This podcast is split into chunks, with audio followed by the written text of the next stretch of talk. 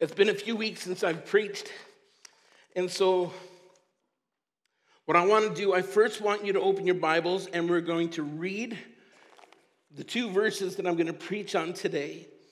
And then I want to take another moment just to spend it in prayer. Mark chapter 1, verses 14 and 15 are the two verses. And here is what we read in the Word of God. Now, after John was arrested, Jesus came into Galilee proclaiming the gospel of God and saying, The time is fulfilled and the kingdom of God is at hand. Repent and believe in the gospel. With that resting on our minds, let's give ourselves in prayer.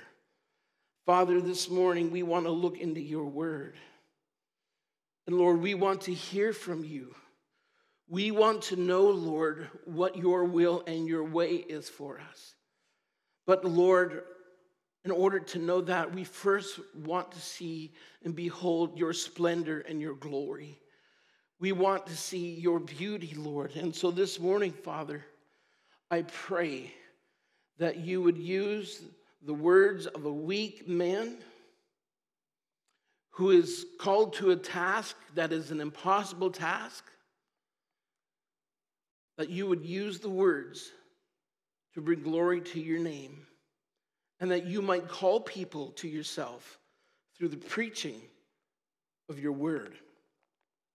It's not something we can do, Lord, to save people, but you do it all together, Lord, and you do it well.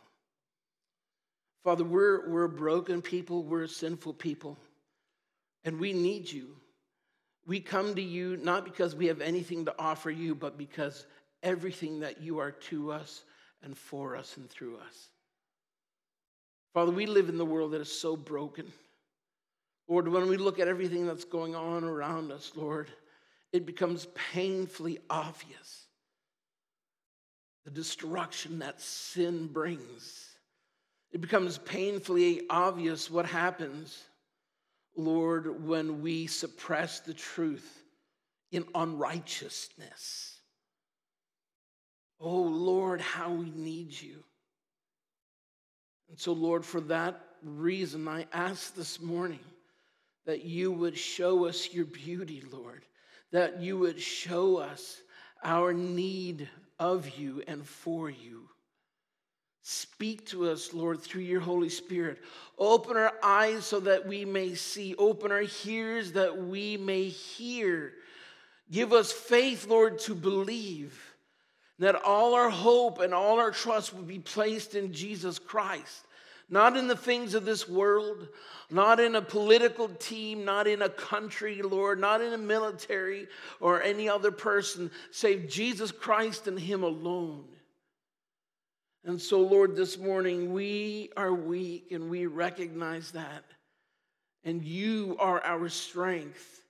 And so, Father, would you show us Jesus this morning? In his name we pray with thanksgiving. Amen.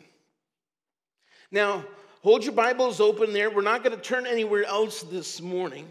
But I want you to take a moment and I want you to think back in your mind and for some of you, you'll have to go back further. And for some, you won't have to go far at all. But I want you to think of a time when you were waiting for something that just couldn't come soon enough. Maybe whatever this thing is that you were waiting for, you were so desperate for that situation to happen or to come that it affected actually the way you lived. And in fact, whenever you would talk with people, it would always come up, even if you didn't intend for it to come up, but you're just so consumed with the anticipation, your eager expectation for this to come. Maybe it's when you were a kid and you were waiting for Christmas to come, or for your birthday to come, or maybe it's the first time you were expecting your first child, if you've had that experience. And you're just filled with this eager expectation for the baby to come already, or for first time grandparents who seem to be filled with even more anticipation than the parents themselves, right? Or the Maple Leafs getting past the first round of the playoffs, something like that. But seriously, on a more serious note, citizens waiting, citizens of a country waiting to be led by leaders who are people of integrity, truth, and justice. Or perhaps waiting for a loved one to come home who's been serving in the military and has been out in the battlefield. So you're filled with this eager longing for them to come home, and you just can't wait for it to happen. Or what about you, those who are in Ukraine right now, who are desperately longing to hear that the war of Russia is now over and it's come to an end? What is it that comes to your mind? What is it that you, that that you're looking towards? You're like, I just can't wait for this to come. It just and it just consumes you. What is it in your own life?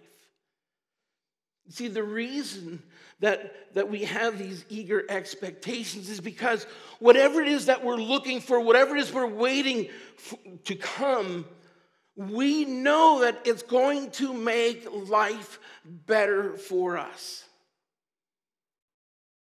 Now, with that in mind, do you realize that this same longing, the same eager expectation that we're familiar with can be traced throughout the entire Bible, from Genesis all the way through the book of Revelation? The entire Bible is filled with this eager longing and expectation for things to be different. And boy, don't we don't we want to see things to be different right now? When we just look at the past few weeks of the things that have happened, when we look at the, at the death and destruction and the brokenness that sin has brought into the world, and it makes us long for something different. When we see that kids are shot dead in school, when churchgoers are gunned down in church, when we as a society applaud our sins, when we worship at the idol or the altar of self and suppress the truth in unrighteousness, when we see these things, it causes us to begin to look all the more with an intense desperation for something or more particularly, someone to come and bring change. And that same tension is found throughout the scriptures, throughout the Bible. And the Bible then reveals the one who will fulfill those eager expectations. And we know that it's none other than Jesus Christ Himself. Now, before my wife and I left for Alberta, we had begun to walk through the Gospel of Mark. And we've been asking the question who do you say that Jesus is? It's a question we must all ask ourselves. Mark's been writing to people in Rome where the empire doesn't care who you worship or how many gods you worship as long as it includes empire, or sorry, not empire, but emperor worship. And the issue was that those who were in Rome that believed in Jesus to be the Son of God refused to give in to emperor worship. Because you see, there is only one Lord. His name is Jesus Christ. There is only one true Son of God and his name is Jesus Christ. And so, what would happen is this put those who believed in Jesus, who then denied and refused to give in to emperor worship, it put them under extreme pressure and made life really hard for them. And so when Mark writes this gospel, from the very opening line in verse 1, we see that Mark lays out, or we see these longings and these eager expectations, and he points them towards Jesus when he says in verse 1 the beginning of the gospel, and you remember the word gospel means good news of Jesus Christ. You remember that the word Christ means chosen or anointed one. Jesus, right? The good news of Jesus, the one who had been chosen to set his people free, right? The Son of God, it says, right? So he makes it clear look, your expectations and your longings are all met in Jesus. He says it all in verse 1 in his opening line. And then he goes on and he lays out in verses 2 through 8 that Jesus is the promised king. And he does that by pointing out that he would be preceded by someone who would prepare the way for him, someone who would be living in the wilderness, who would come proclaiming, Prepare the way of the Lord, make his path straight. And what Mark lays out for us here is that John the baptizer is that man. He's the one who had come to prepare the way for King Jesus.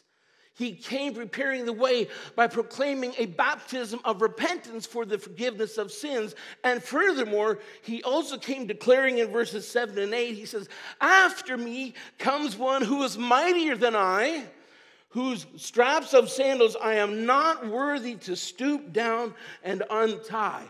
I have baptized with I have baptized you with water, but he will baptize you with the Holy Spirit.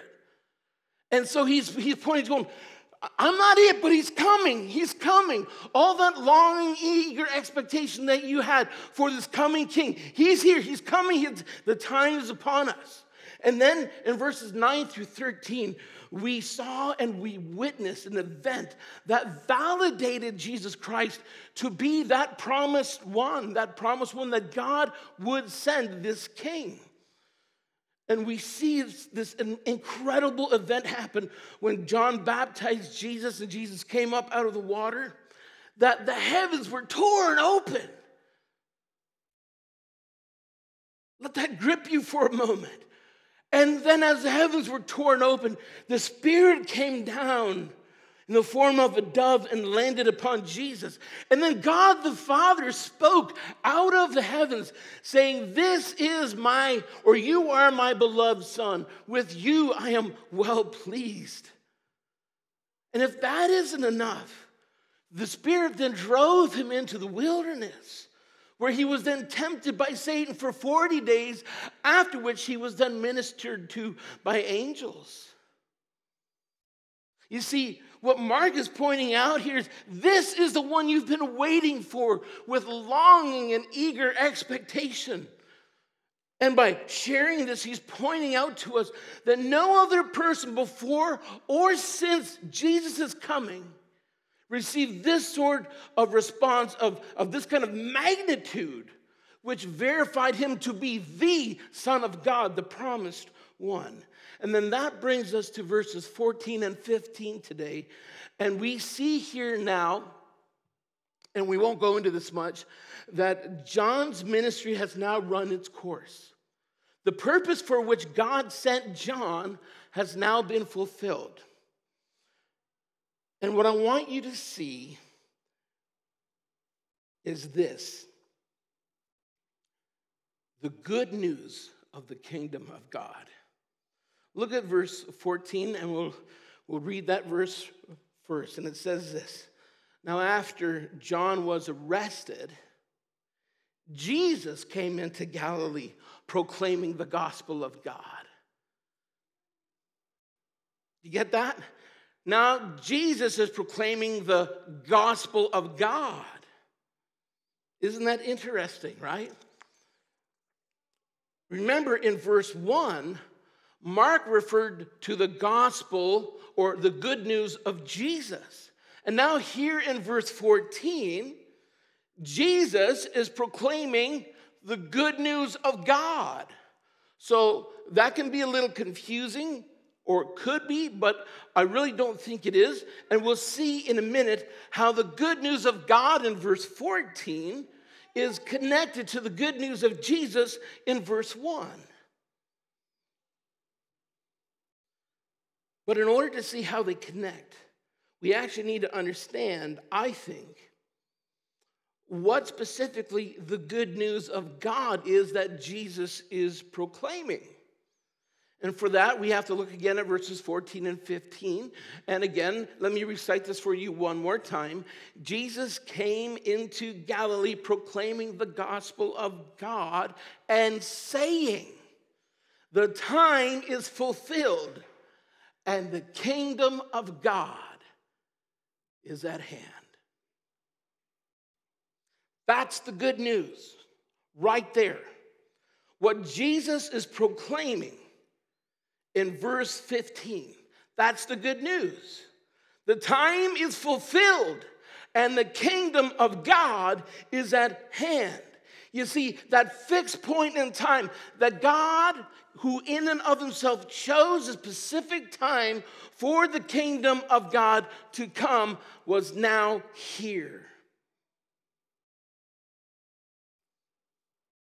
It was finally at hand.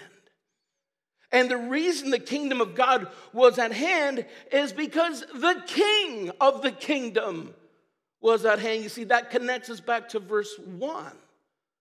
The king has come. The king is here. And where the king is, he sets up his kingdom. Right? And so here he is. And that's what Mark is doing. He's going, Look, right? The king is here. And Jesus saying, Hey, the kingdom of God is here. What does he mean by that? Hey, the good news is the kingdom of God is here because I'm here. I am the king of the kingdom of God.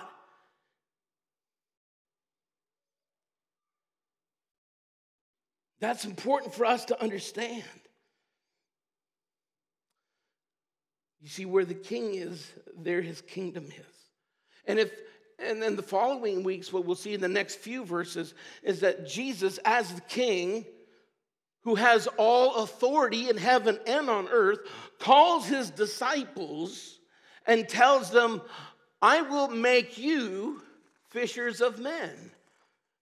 And what we see then is the king calling his people out of the kingdom of darkness into the kingdom of light. That's what he's going to be doing now moving forward. But I want to pause for a moment and I want to ask the question why was the coming of the kingdom of God good news? Because that's what Jesus is saying. The good news is this the kingdom of God is at hand. Why is that good news? The answer, in its most simplest form, is this because of the king of the kingdom. You see, we're excited about the kingdom of God, but what we should be most excited about is the king of the kingdom. You see, just to use different language for a moment here, everybody wants to go to heaven. But not everybody wants to go because Jesus is there. But dare I say, what makes heaven wonderful is that Jesus is there, right? If Jesus were not in heaven, heaven would not be a wonderful place.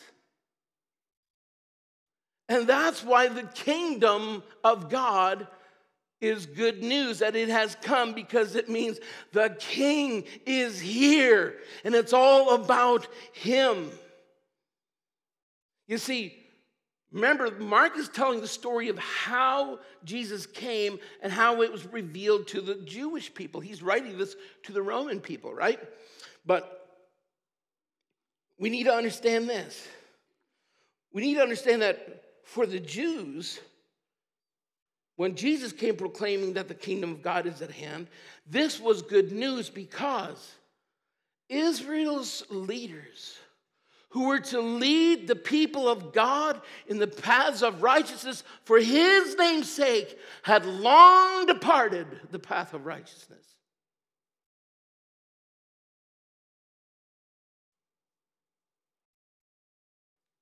And Israel's leaders had become consumed with the appearance of self righteousness for the purpose of personal gain in one form or another. And the fallout of this is that the people of Israel, the people of God, were left without a shepherd, resulting in a sheep scattered. And therefore, they didn't know their God. That's why the coming of the kingdom is good news because the king is here. There's a lot more that can be said about this, but I want to keep the focus narrow this morning. That was why Jesus was good news for the Jews. For the audience that Mark is writing to in Rome, why would the coming of the kingdom of God or the coming of the king of the kingdom of God be good news for them? It's because they would know a king who was truly God. You'll remember the first three weeks we began to unpack that, that one of their emperors, Augustus, um, was known as the Son of God because when his father died, the Roman Senate designated him to be a God. Therefore, Augustus became known as the Son of God. And through that, emperor worship exploded all over the empire until years later it became the absolute must religion of the Roman Empire. Right? And so they were, they didn't, Rome didn't care how many gods you worshiped, but it had to include emperor worship. But the thing is, he wasn't a true God. He had been designated that, but he wasn't that. But now, with Jesus, by the story that Mark had told of what happened when Jesus got baptized, how the heavens were torn open, the Spirit of God came down, God spoke from the heavens, and even the devil tried his hand at wrestling Jesus away from who his from his true identity, tried to get him to fall, and it didn't work, right? And so here he was, the true Son of God that's why the kingdom of God is good news for the people in Rome because now they would know a king who was truly the Son of God.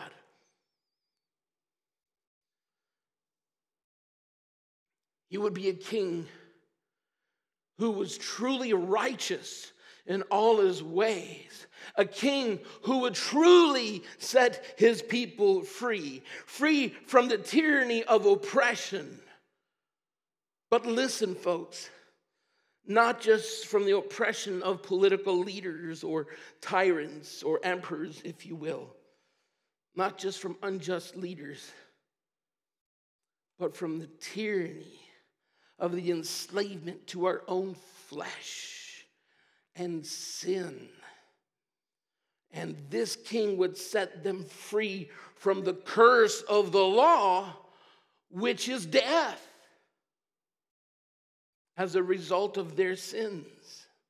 This king was altogether different than anything they had ever known. He was holy, meaning altogether different, unique, and separate. And this king would be able to do far more than anything or anyone they'd ever known. And here now, even these Roman citizens, are invited into a kingdom where the king is truly a righteous, truly a righteous king who would save his people from their sins against a holy God. And he would do this by laying down his life for them so that they might live not just now, but forever.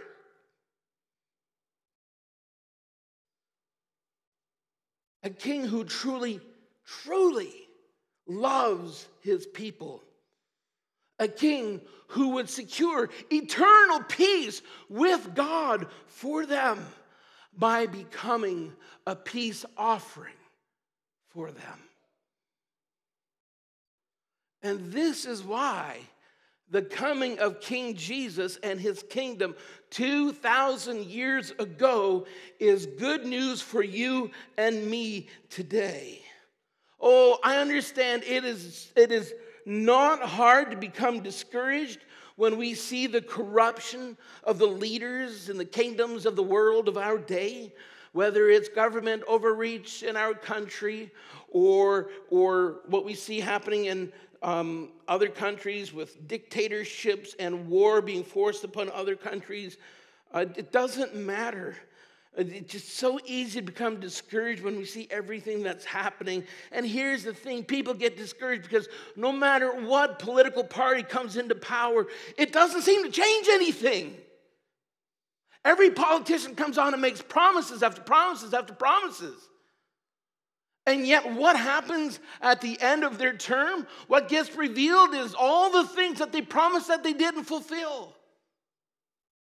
And so it's e- e- easy, even for us as Christians, to get really discouraged. I get it. I'm one of you. I feel it as well. But this is why we don't put our hope in kings and horses, right? Because we are not of this world, we are not of this kingdom. But here's the thing in case or unless we are ready to cast the stone, apart from the coming of King Jesus, who gave himself for us, you and I would be found equally as guilty of unrighteousness and promise breaking and sin and sentenced to the judgment of God under his wrath. But for Jesus. That's why the coming of the kingdom of God is such good news. Because our hope is not in the kingdoms of this earth. Our hope is in the King of the kingdom of God. We won't unpack all that means for us and what that looks like here now today, but that is a worthy, worthy topic to delve into and understand.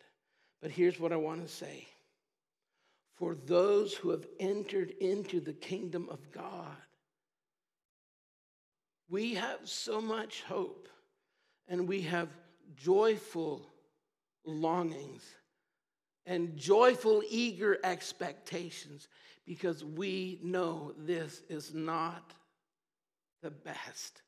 We know that this life we're living now is not our best life now. That's the truth, right? Thank God it's not our best life now. Amen? Amen. Get excited about this, folks. We need to get excited about this. Look around, see what's happening. Yes, grieve with those who are grieving, weep with those who weep. Feel the pain of sin and death and tyranny around us. Grieve over it, but be filled with joy, knowing that this is not the end of all things, right? This is not what life will be like forever. It will come to an end because the kingdom of God has come. The king has come and he is calling his people. And the kingdom of God will come in its fullness in time to come.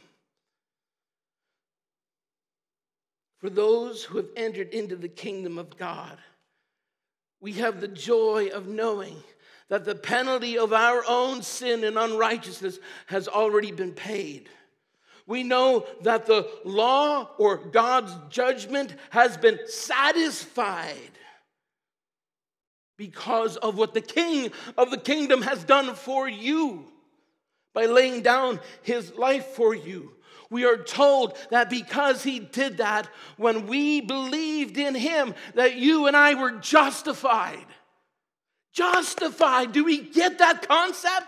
Let that grip you, let it sink in.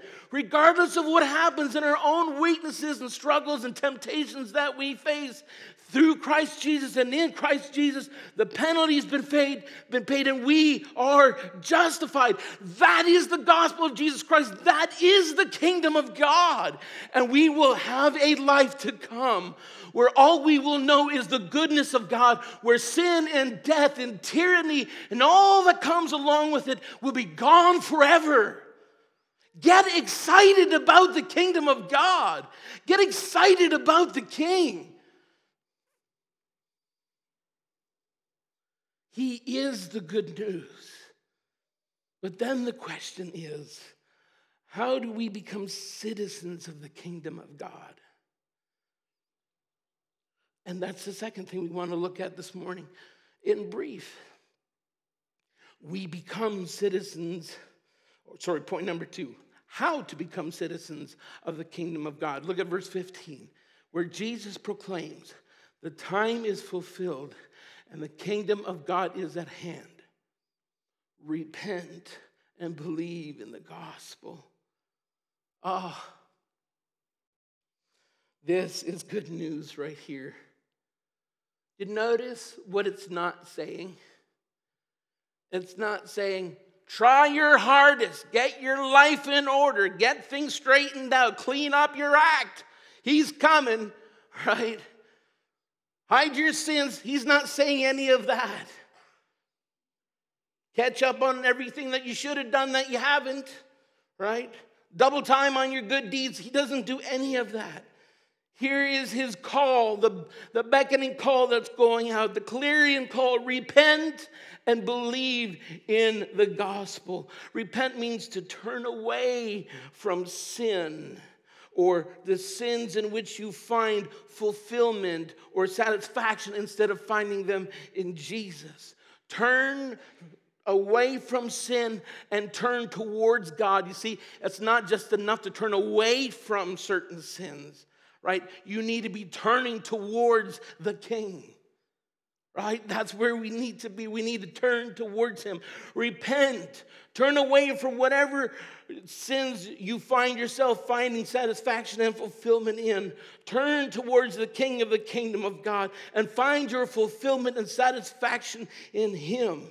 Turn from your unrighteousness and from your sinful indulgences in which you find fulfillment and find your satisfaction, find your fulfillment in Jesus.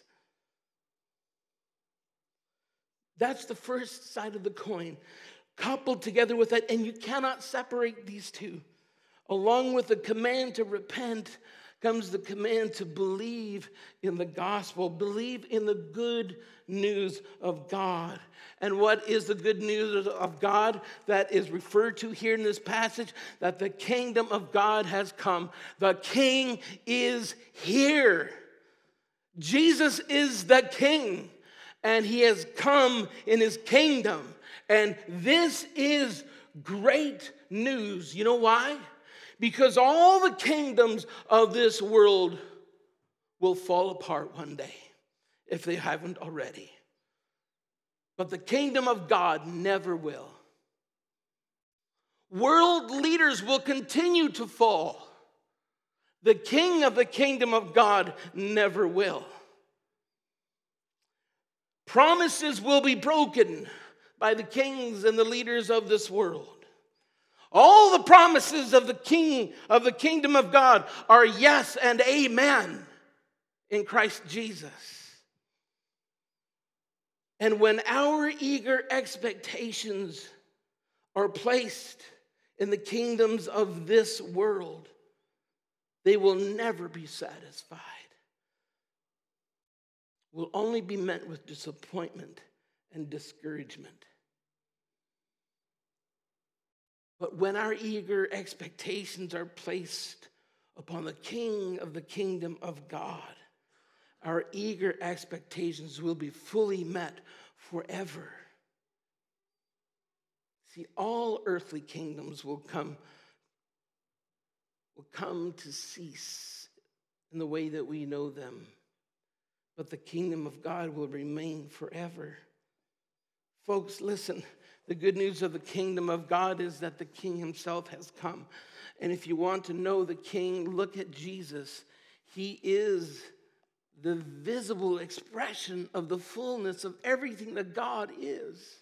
And he is righteous, and he is holy, and he is just, and he's love, he's compassionate, he's merciful, he's gracious, and he's forgiving, and he lays down his life for his people. He knows how broken we are. He knows how screwed up we are. And yet, and I shouldn't, let me change that. It's not and yet. That's why he laid down his life. Because apart from him, you and I would never have access to the kingdom of God. We have access to the kingdom of God because of the sacrifice of the king of the kingdom of God. And He's inviting you. He's inviting you to come in, be a part of the kingdom of God, repent and believe. He's calling you, He's not turning you away. Isn't that great news? Listen, when He died on the cross, He didn't say, I, I, I'm, I'm it's a potential salvation. No, he knows he's calling you. Come and be saved and you will enter into the kingdom of God and you will know the glory of God. You will know all the fullness of God and all his goodness forevermore. You will never come under the judgment of God because Jesus paid it all. Jesus took your place for the sins that you committed. He is a good king. He is the perfect king. He is a loving king. Will you call out to him today? He loved you perfectly. Will you come and receive his love? The king of the kingdom is what really gets us excited about the kingdom of God. Let's pray together. Lord, this morning, I just pray, you, Lord, that we would feel the urgency of, of our need for Jesus. I pray, Lord, even as your Christians, sometimes we have misplaced expectations misplaced hope and we put it in, in leaders. And, and Lord, it, it's, it's not necessarily wrong to do that, but when they become our all in all, Lord, then we've committed idolatry. And so, Lord, I just pray this morning, Lord, that we would behold the goodness of the King of the kingdom of God.